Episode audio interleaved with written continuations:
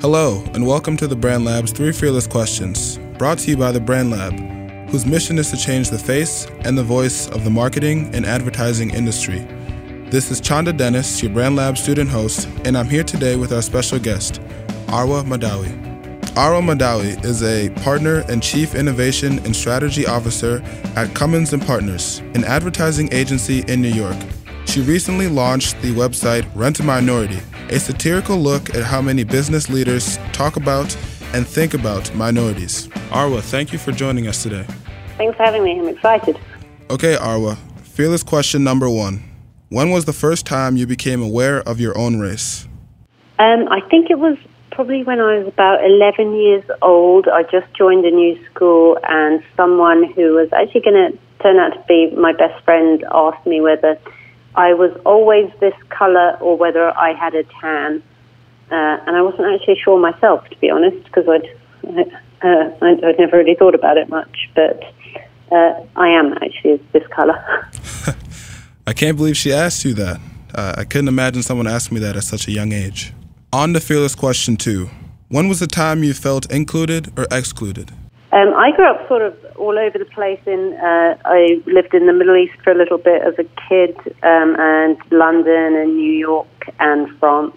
Well, I'm mixed race. I'm half Palestinian, half English. So the thing about being mixed race is sometimes you, you never really feel included or excluded. You're sort of somewhere in the middle.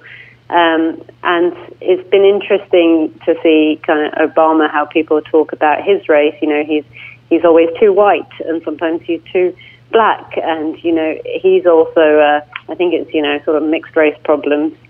Um, so I uh, I've now I've learned to love it, but um, that that is one of the issues of being mixed.